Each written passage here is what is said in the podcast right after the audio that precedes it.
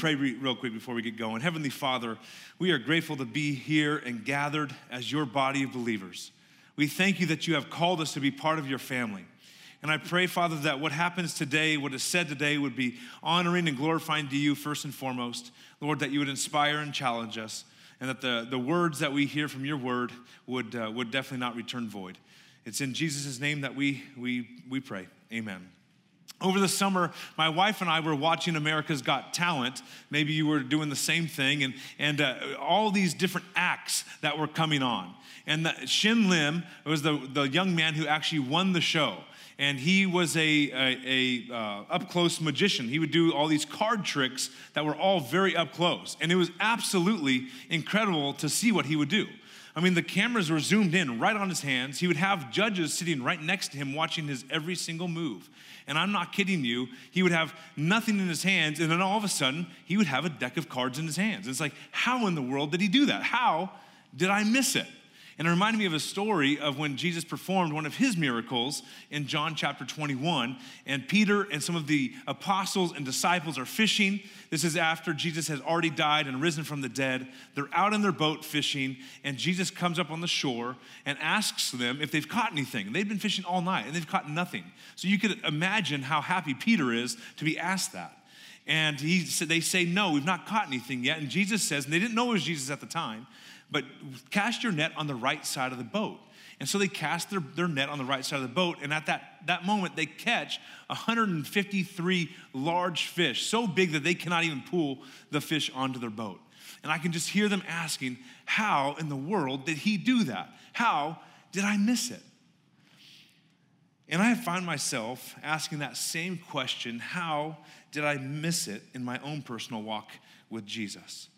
And I can understand not being able to see a card trick. I can understand not being able to understand how Jesus performs his powerful miracles.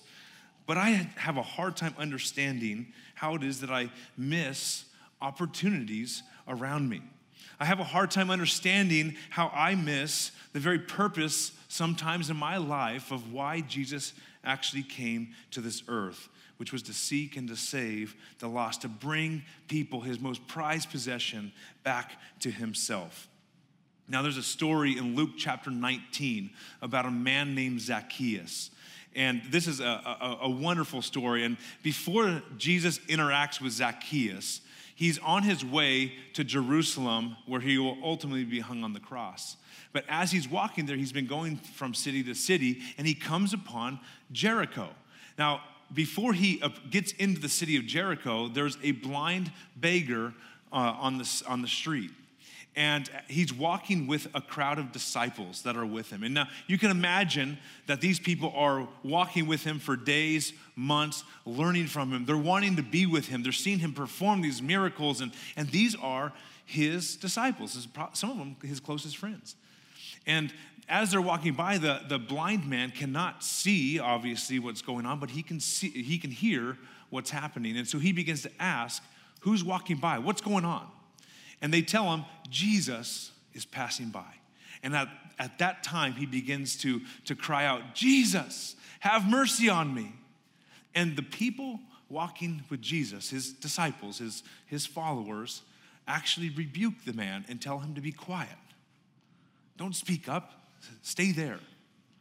Now, see, they're missing an opportunity. Let's see how Jesus handles this opportunity, the, same situation. That makes the man cry out even louder, Jesus, have mercy on me. And now Jesus hears the man crying out. And so he comes to the man, he stops and he listens to him and asks, What is it that you want me to do for you? And he said, I'm blind. Would you please heal me? And Jesus says, Your faith has healed you. You have received your sight. And he can now see. Okay, now you can imagine and just put yourself in those shoes. You know this man's been blind his whole life, and now he can see. It would be an absolute, the, the enthusiasm, the excitement of being a part of something like that would be unreal. Absolutely unreal. And the Bible says that this man and the crowd begin to praise God. Okay, now it's this same crowd that walks into Jericho with, uh, with Jesus. And there's a man named Zacchaeus that lives in this city. And Zacchaeus is the chief tax collector in Jericho. And a chief tax collector would have had people under him. He would have worked for the, the Roman government. And the people of Jericho would not have really liked uh, Zacchaeus and his, his team very much at all because they would cheat them. They would say that they owed a certain amount, but really they didn't, and they would take the difference and pocket it, and these guys would become wealthy. So these guys, the, the people of Jericho knew what Zacchaeus was all about and, and, and, and why they were so wealthy and, and all that. And so they, they did not like him, uh, to say the least. And so Zacchaeus wants to see what's happening in this crowd, but he can't. And so he runs ahead, climbs up into a tree so he gets a bird's eye view. And now Jesus and that crowd is walking the streets. And, and Jesus sees him and he says, Zacchaeus, come down from that tree. I want to go to your house and spend some time with you today. So Zacchaeus comes down, takes him to his home, and they begin to spend quality time together at the house talking.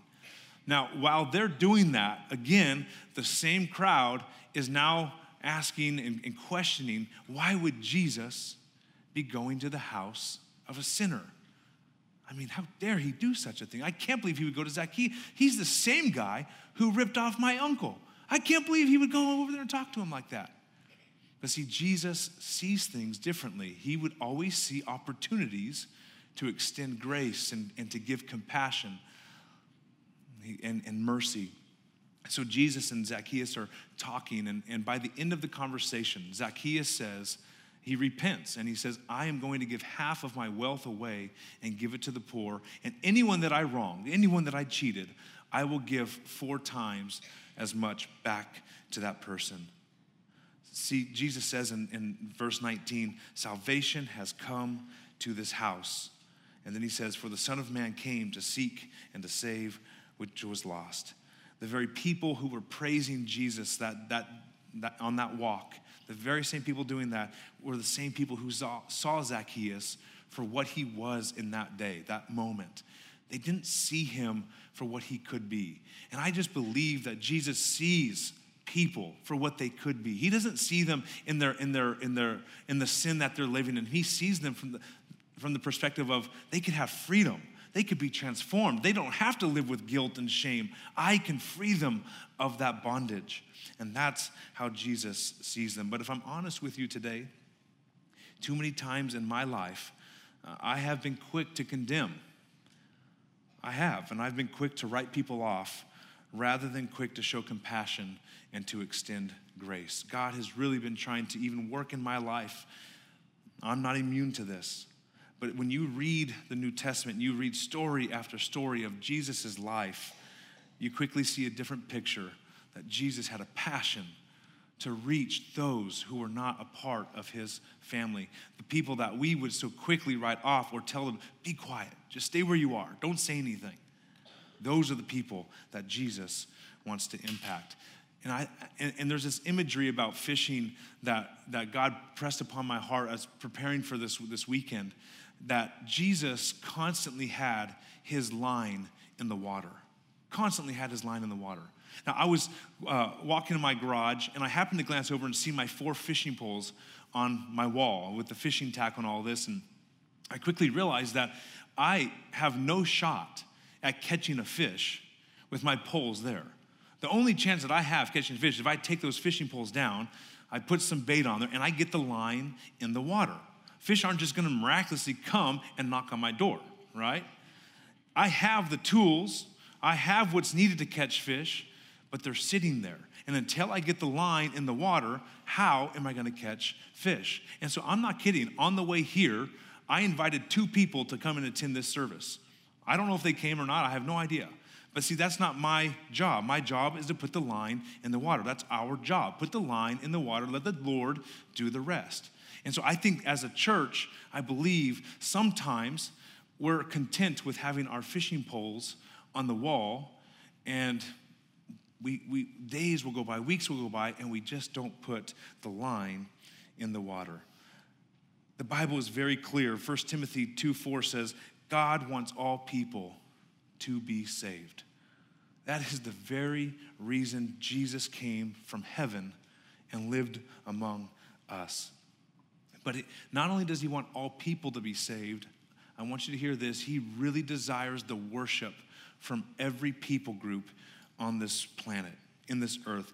Now, there's a handful of scriptures that I uh, would recommend everyone memorize. If you don't have these memorized already, I would recommend having them in your, in your, your heart and your mind. John 3 16. For God so loved the world that he gave his one and only Son, that whoever believes in him will not perish, but have eternal life.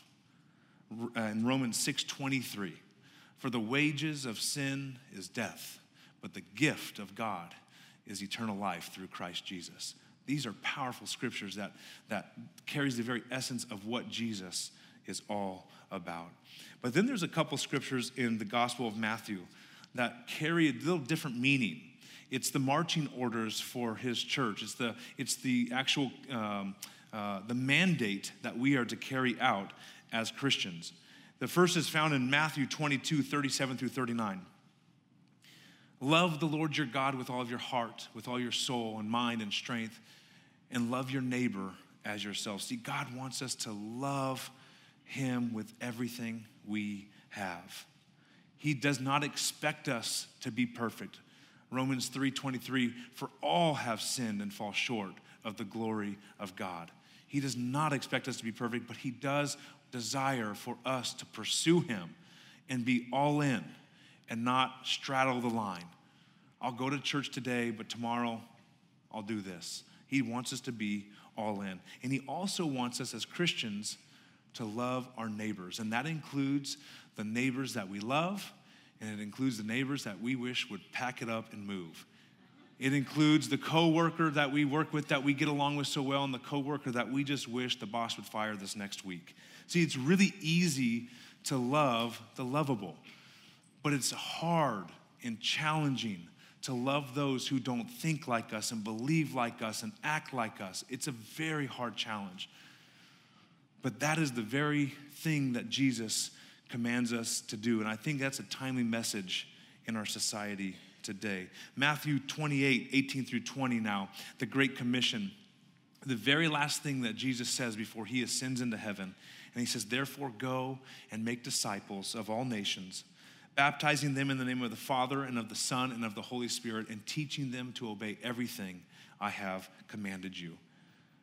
As Christians, we are called to share the story of Jesus in our neighborhoods, in our city, in, in our state, in our country, and yes, around the world. We have unfinished business there's a few scriptures um, that talk about God's heart for the nations. And we could go on for quite some time, actually, going all the way back to the very beginning um, when God made a covenant with Abraham, all the way uh, to the end of how God is, is actively pursuing worshipers from all nations. And here's just a few of those scriptures Malachi 1, verse 11. God says, My name will be great among the nations from the rising to the setting of the sun. In every place, incense and pure offerings will be brought to my name, because my name will be great among the nations, says the Lord Almighty. And then Revelation 7 9. This is a, a picture that the Apostle John received as a foreshadowing of what heaven would be like. And so this is what he saw.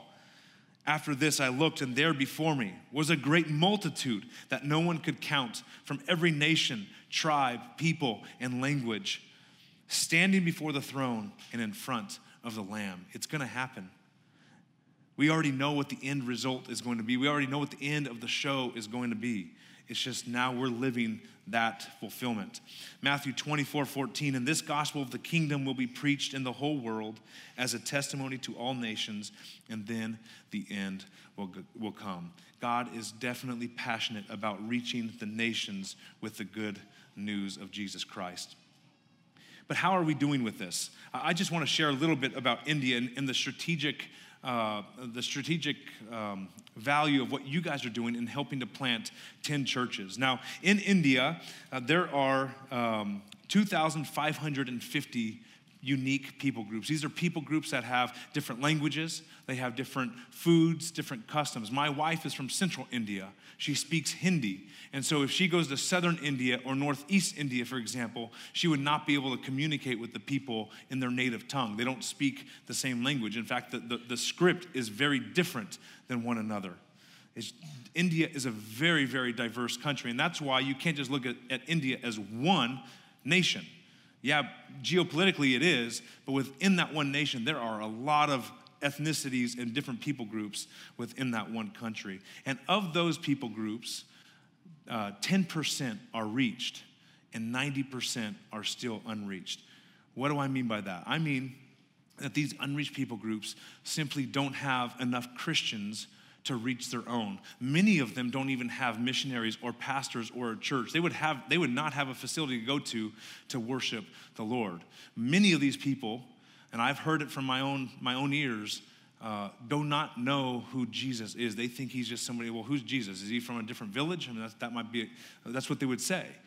And so these people need someone. For us here in Omaha, we would not necessarily need somebody to come here from Africa to tell the people of Omaha about Jesus.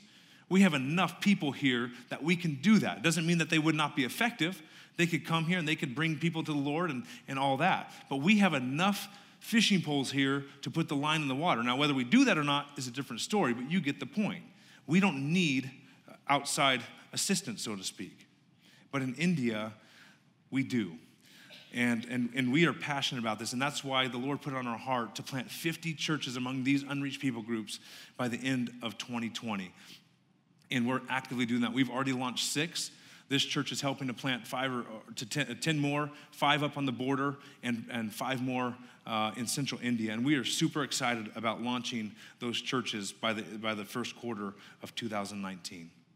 But I want to give you guys a challenge as, as individuals and as families. Matthew 6 21 says, For where your treasure is, there your heart will be also. You could tell a lot about a person or a family about where they spend their money, right? I mean, you would agree with me on that. And there's been a lot of research that's been done that says that as a whole, Christians, and I'm talking about the, the like individuals here, not, not, not as a church, but as individual or families, Christians around the world only give 10 cents 10 pennies out of every $100 that they give that goes to actual finishing the task, reaching the nations for, uh, for Jesus. Now, just imagine with me what that could look like if that 10 cents turned into $2 or $3. I, man, the impact, the eternal, eternal impact that we could have would be enormous. Have you ever wondered why we live in the richest country to have ever lived in this, in this world? I mean, by far, we are the wealthiest nation in the world. And maybe, just maybe, the Lord has given us our incomes. By the way, the average income in America is 60000 a household. In India, it's $6,000, 10 times richer than the people in India, just as an example. Maybe God has given us the ability to help fund the ministry on these front lines. And sometimes I hear people say that they can't afford it. And maybe that's true. But I think it's more about alignment. I think sometimes we just need to realign our priorities with the Lord's priorities. And here's what I mean by that the average car payment now here in our country is $500 a month, and it lasts for five and a half years. Just imagine how cool it would be and how radical it would be if as, a, as christians we, we said you know what? We're going to drive a, a, car that maybe doesn't look nearly as cool as that one. Maybe it doesn't have nearly as much power as that car that i would really like to have. But we freed up that money to help plant churches around this globe. In your family you your spouse your kids maybe some extended family could actually be a part of bringing the gospel to people who have never heard before. And you get to heaven and you see the fruit of all of that, that, that, that, that generosity. That to me seems like a great, uh, great, having great purpose and uh, would just be an absolute wonderful thing. In fact, one of my friends um, really felt the Lord tugging on their heart. And uh, he's a business owner. And God has blessed him, and he's been faithful, man of integrity, and has worked hard in his life. And the Lord put it on his heart uh, to, to give a portion of his profits every single month to the work, to planting churches among unreached people groups. And I just believe that the Lord will, will, will open the door, the floodgates of, of blessing because of what he's, he's trying to do. Not only in him personally, but in his business. And I, I, I just see how the Lord can use us as Christians to help fulfill the Great Commission. Listen, I don't think it's bad to have a car payment or anything like that. I, I, that's not what I'm trying to say. I'm just saying that I believe as Christians we ought to consider aligning our priorities with the, the priorities of Jesus. Now, there's a, uh, as we prepare to close here, um, in 2005, we started a ministry called the Mercy Home. And this home was a place originally for young girls. And these girls, some of them were orphans, some of them came from very uh, extreme poverty, and they were living in these conditions where it's just gener- generational cycles of, of poverty.